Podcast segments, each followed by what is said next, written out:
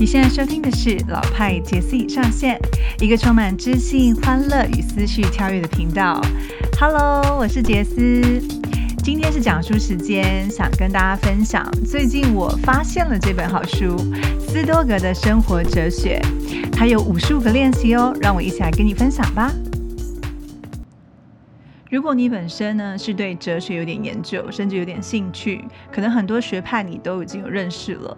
那斯多格的生活哲学、斯多格主义、斯多格学派，你应该也不陌生。它是来自于古希腊。它也是古希腊四大哲学学派当中呢，其中历史流行最长的哲学学派之一。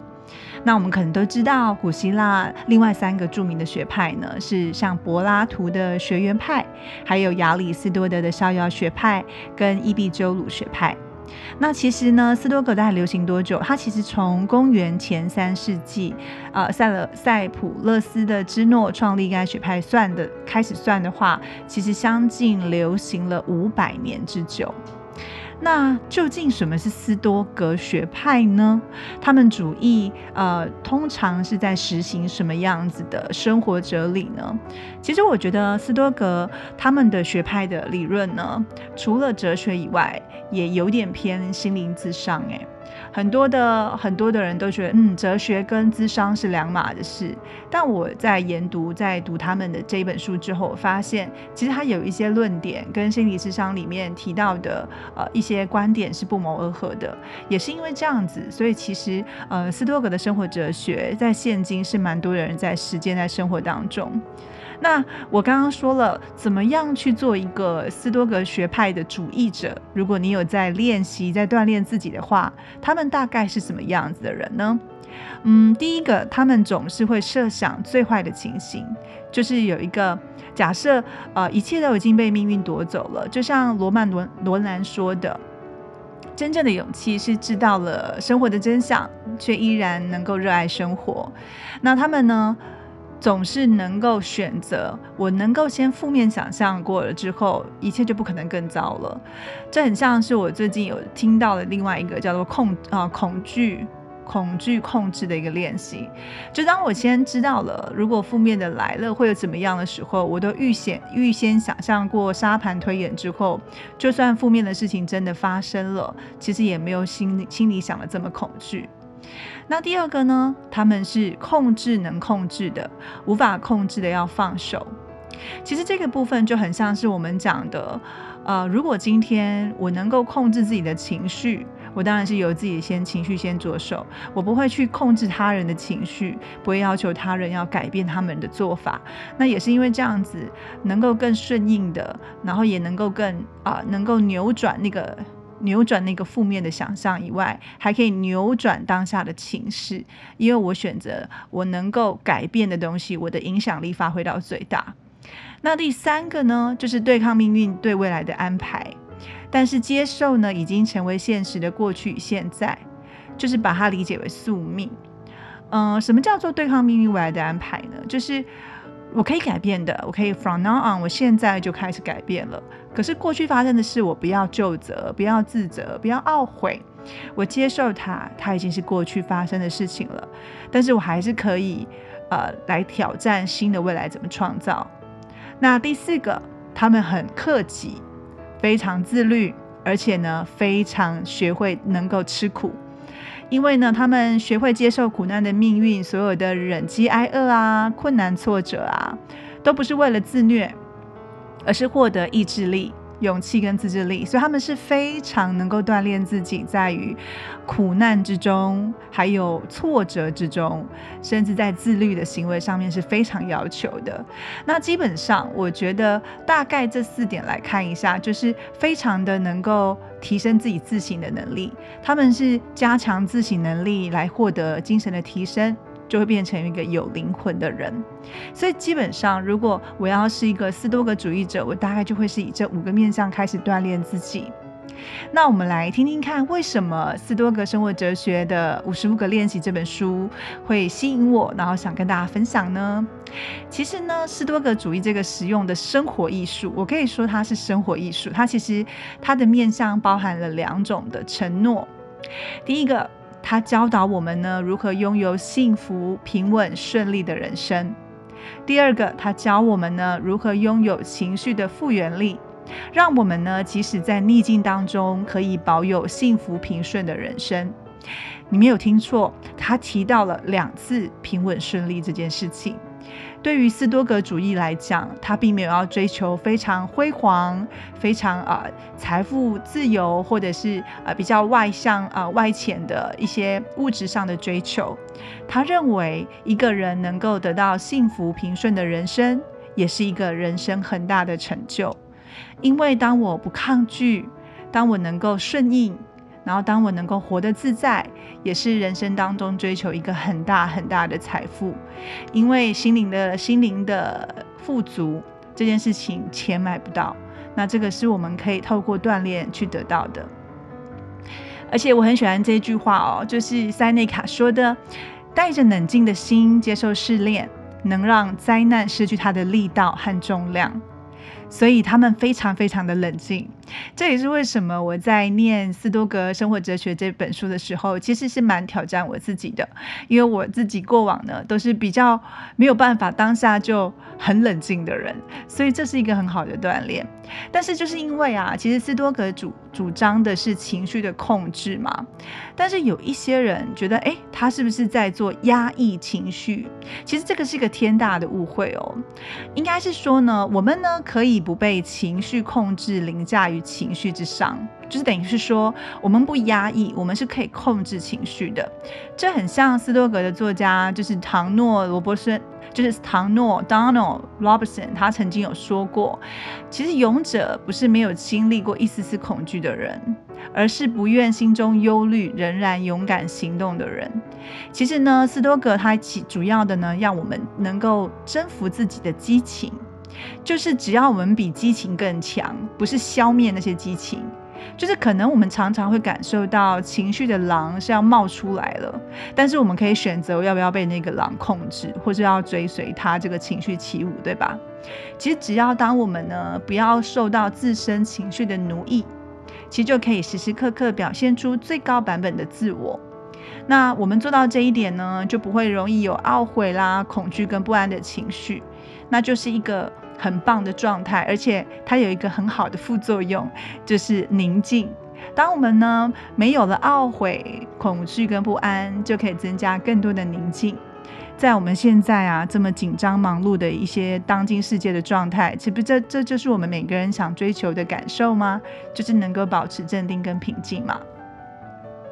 在这本书里面啊，我们会常常听到最高版本的自己。那最高版本的自己是什么呢？它其实不是在要你成为一个圣人。当然，圣人我们都也许有的人会想要追求这个目标嘛。但是为什么我们说不是要我们去成为这样子的角色？因为其实最高版本的自己呢，其实是在跟自己本身是在跟自己。啊，每一天的提升有关系的。我怎么样能够让自己活得自在、快乐、勇敢、冒险？然后呢，能够去追求自己想要的，踏上自己真正属于自己的道路。而且呢，更重要的是，我可以做自己喜欢做的事情，知道自己的目标是什么。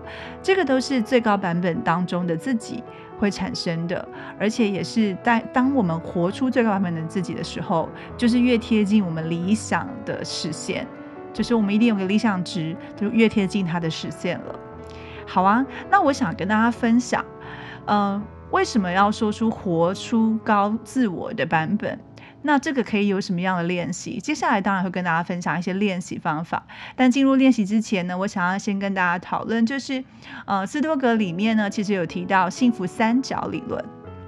这个幸福三角理论呢，也是围绕着我们的终极目标，拥有幸福和拥有幸福而平稳顺利的人生这个终极目标。那这个幸福三角呢，它是以什么去做组合的呢？担起责任。还有就是过美德的生活，还有专注于你能掌掌控的。在我刚刚前面的就是小小的，就是重点整理的时候，就有提到，掌控自己能够掌控的，是斯多格主义当中一直不断的强调、重复的。它让我们去能够控制自己能够控制的影响范围当中去做好自己的本分可以影响的事，而不是去呃专注放在我们无法改变的事实上面去赢得挫败感。那我们来看一下这三角到底是什么样的意思呢？其中一个和美的生活。其实和美的生活呢，我们都知道美德，美德就是可能我们人生当中想要创造更多的修习，更多的美德，让我们，比如说像自律啦，或者是温柔啊、耐心啊、诚实啊、真诚啊，这些都是美德，对吧？那其实如果能够和美的生活呢，就是在每一刻都可以表现我们的自高自我，我们就可以明辨善恶，专注在我们能够掌控的事情上。当我越越多的美德。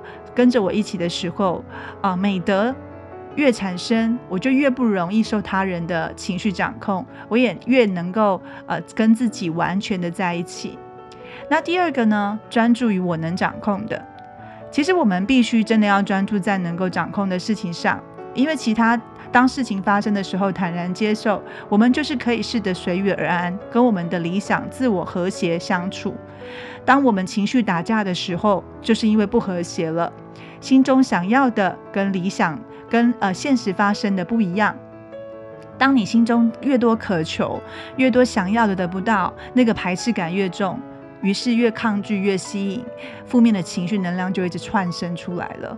所以呢，斯多葛告诉我们的，专注我们能够掌控的，停下来看看什么是我们能够掌控的。第三个，担起责任。其实担起责任也是我觉得刚好最近我在啊上了一些呃课程，其中也有讲到负责任的部分。可是担起责任这部分呢，是让我们有更多的选择权，因为呢，我们可以选择去回应事件的方式，让我们开心的、难过的，其实不是事件本身，是我们对这些事件的诠释方式。当我们决定不让外在的事件支配我的力量的时候。力量就可以完整的被自己拿回来。之前呢，我有一个西塔疗愈师呢，他给我一个美德表，然后美德表里面，哇，天哪，好多种不同的美德哦。但是在呃斯多格这边提到的美德，其实我们可以很快的知道，人跟动物最大的差别是什么？你们知道吗？就是理智。人呢多了理智。所以，当我们的行动如果充满了好战、愤怒、恶意跟粗蛮，这样不就跟野兽一样了吗？所以他非常非常重视，当我们修炼了美德之后，这样子也是一种可以让自己过得平静生活的一个好方法。那在在在斯多格里面呢，有特别提到的四个基本美德，第一个是智慧。嗯，就是呢，让我们可以了解该如何适当的行动感受，而且它包含就是我们的思虑合理判断啊、洞察力啊，跟良好的理解力。那它的相反就是不思虑不周喽，或者是愚蠢嘛，对不对？那正义呢？另外一个美德是正义。正义呢，是指说我们知道啊，在他人关系之中，我们可以怎么样妥当的行动跟发，就是感受彼此。那正义呢是好心肠、正直、公共服务跟和平。那它的相反呢就是作恶嘛，还有不公不义的恶习。另外一个美德是勇气，勇气是让我们在面对可怕情况的时候呢，可以正确的行动跟感受，包含了英勇行为、坚持不懈、真诚跟自信。那当然相反就是怯懦喽。另外一个自律。其实我看到这个美德的时候，提到自律的部分，他的自律的要求有点严谨，我都捏了把冷汗呢。他这边的自律呢，其实也等于节欲，就是你能够克制自己的欲望。其实呢，自律是表示说，不管我们有多少的强烈欲望、内心的抵抗或肉欲等等的情感，那我们可以啊整洁有序、自我节制、宽恕跟谦让。当然，它的相反就是放纵的恶习。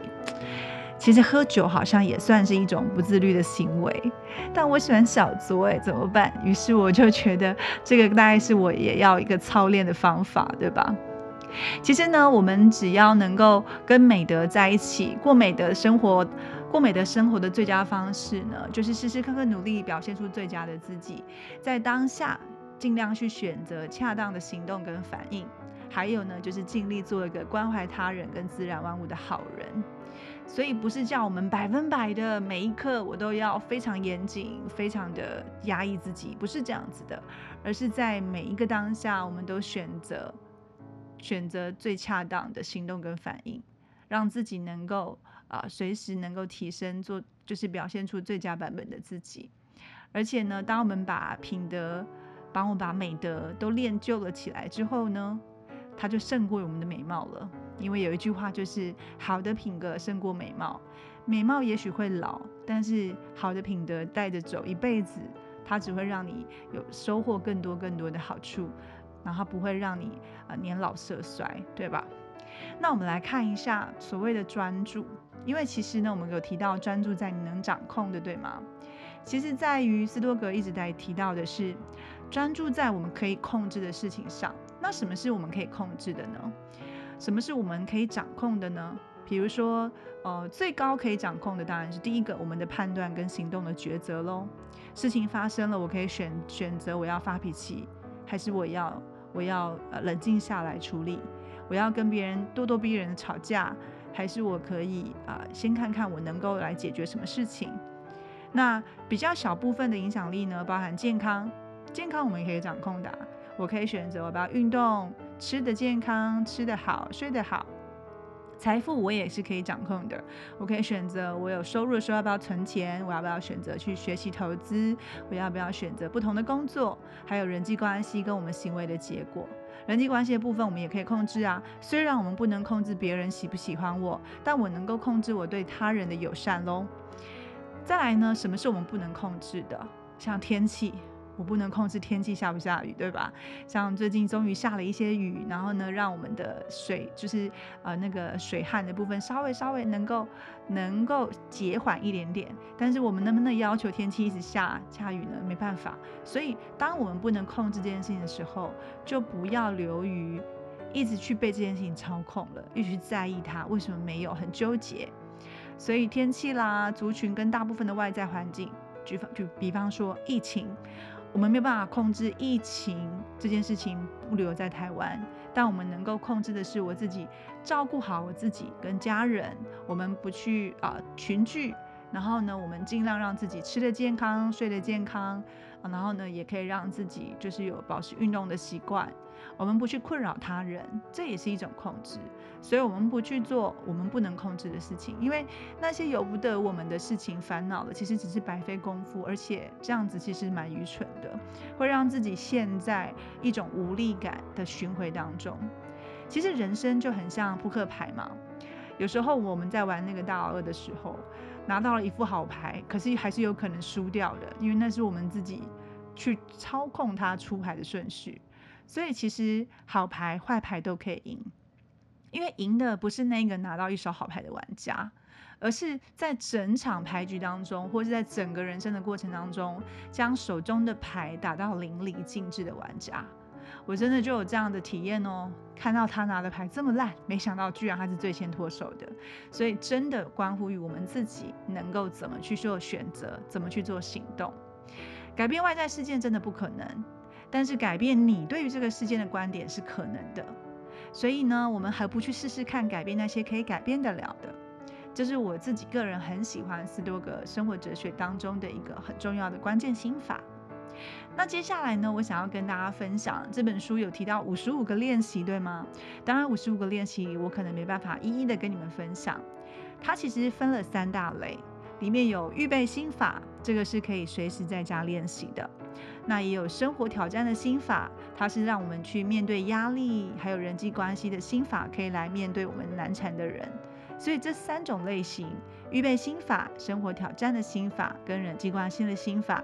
总共有五十五种，那预备心法当中有二十一个。我想要今天来跟大家分享几个预备心法。那下一次呢，我想跟大家分享剩下的人际关系心法，还有我们的生活挑战的心法。那预备心法当中，我自己个人喜欢的这几个，不是说其他的心法不重要，而是我我想跟大家挑几个来跟大家分享。第一个呢，就是去接纳，去爱一切的无常。其实呢，默许的艺术这边的默许。不是表示说，啊，我就让事情默认了，而是默许的艺术在这里是指心甘情愿接纳外在的事件。塞内卡有说过一句话：“命运引导那些乐意的，一路拖着那些不情愿的。”什么意思呢？当我今天，嗯。就是让事情发生了之后，我还是能够坦然的接受，并且往下走，那事情就有被扭转的的这状况。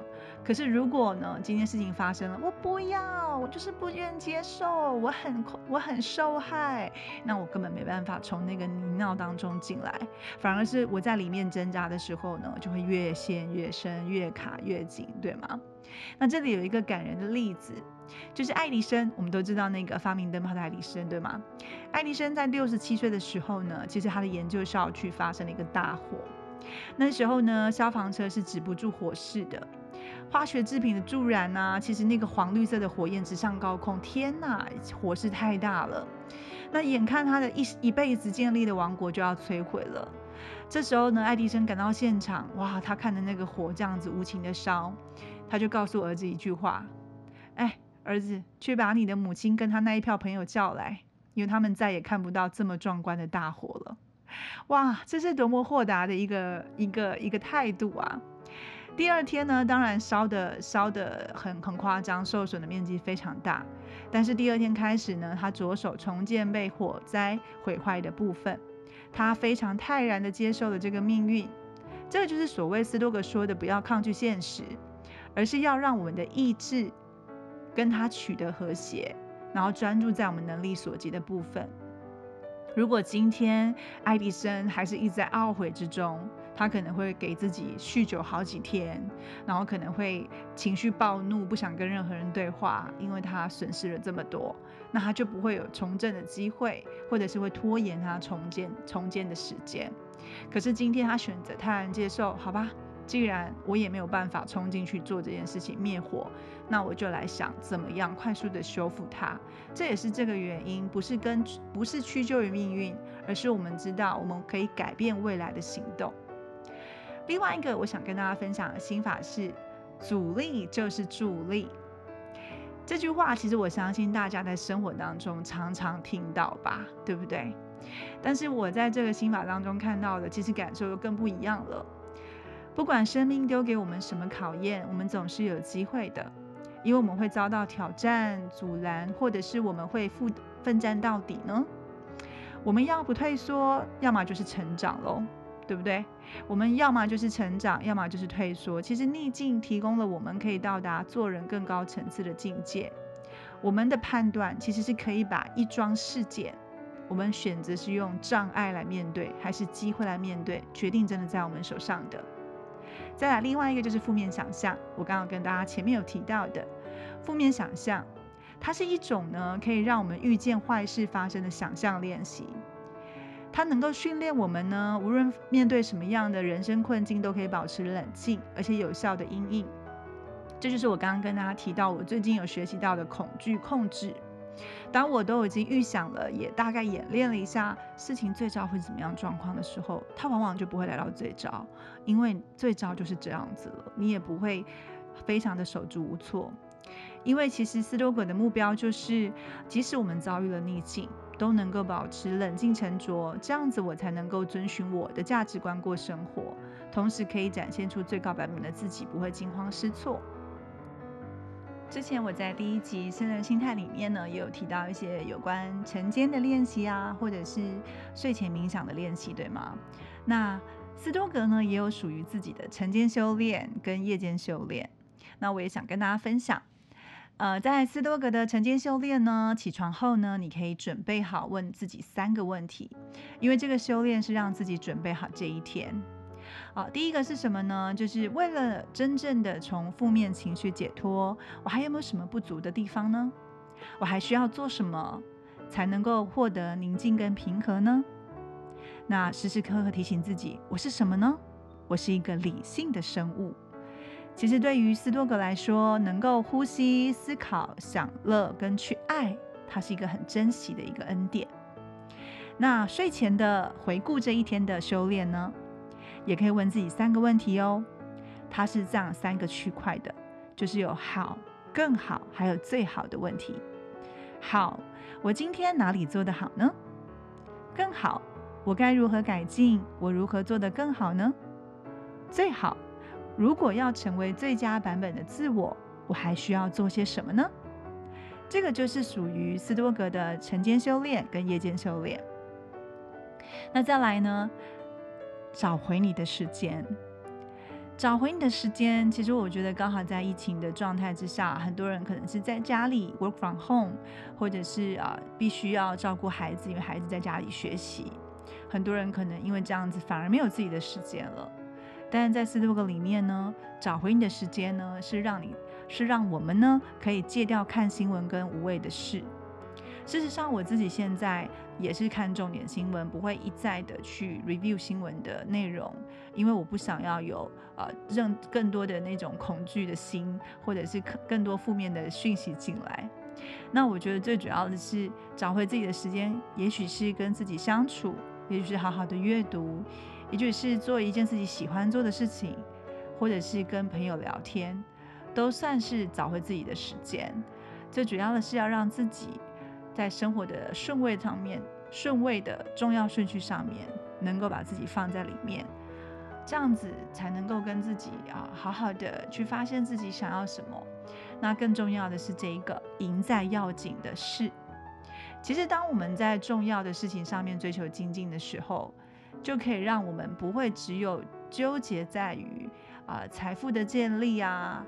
或者是说名名声啊、名名誉啊，那一些比较像是呃身外之物，赢在要紧的事，比较像是我们可以怎么样去把人生做不一样的面向的富足。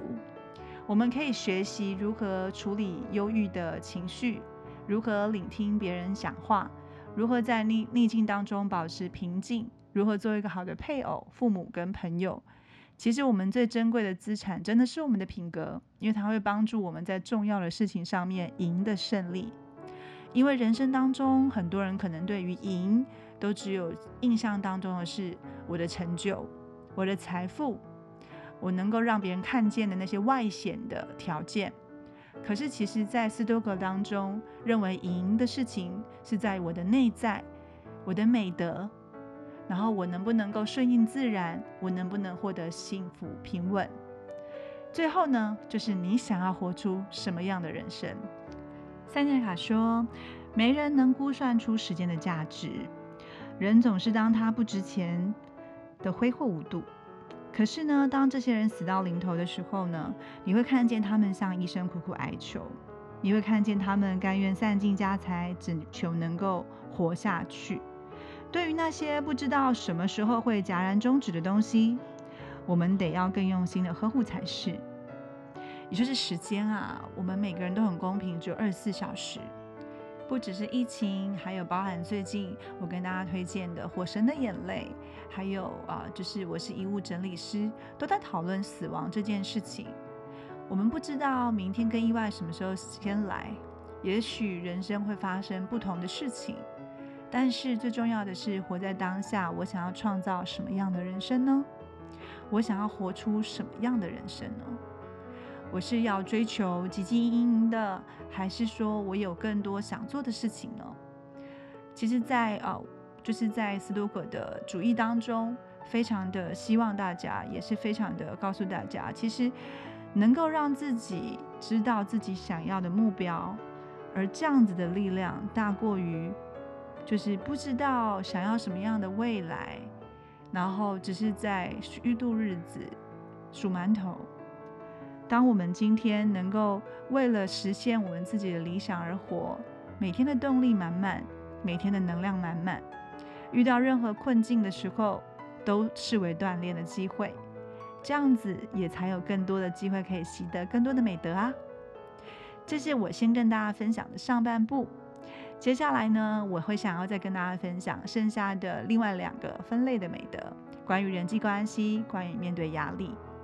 斯多格的这个生活的五十五种练习呢，如果你喜欢这本书，我也蛮建议你可以购买的，因为它可以让你生活当中锻炼平静以外，让我们每个人都真实的可以得到平顺幸福的人生，让我们平静而快乐的每一天。谢谢大家喽，我们下次见。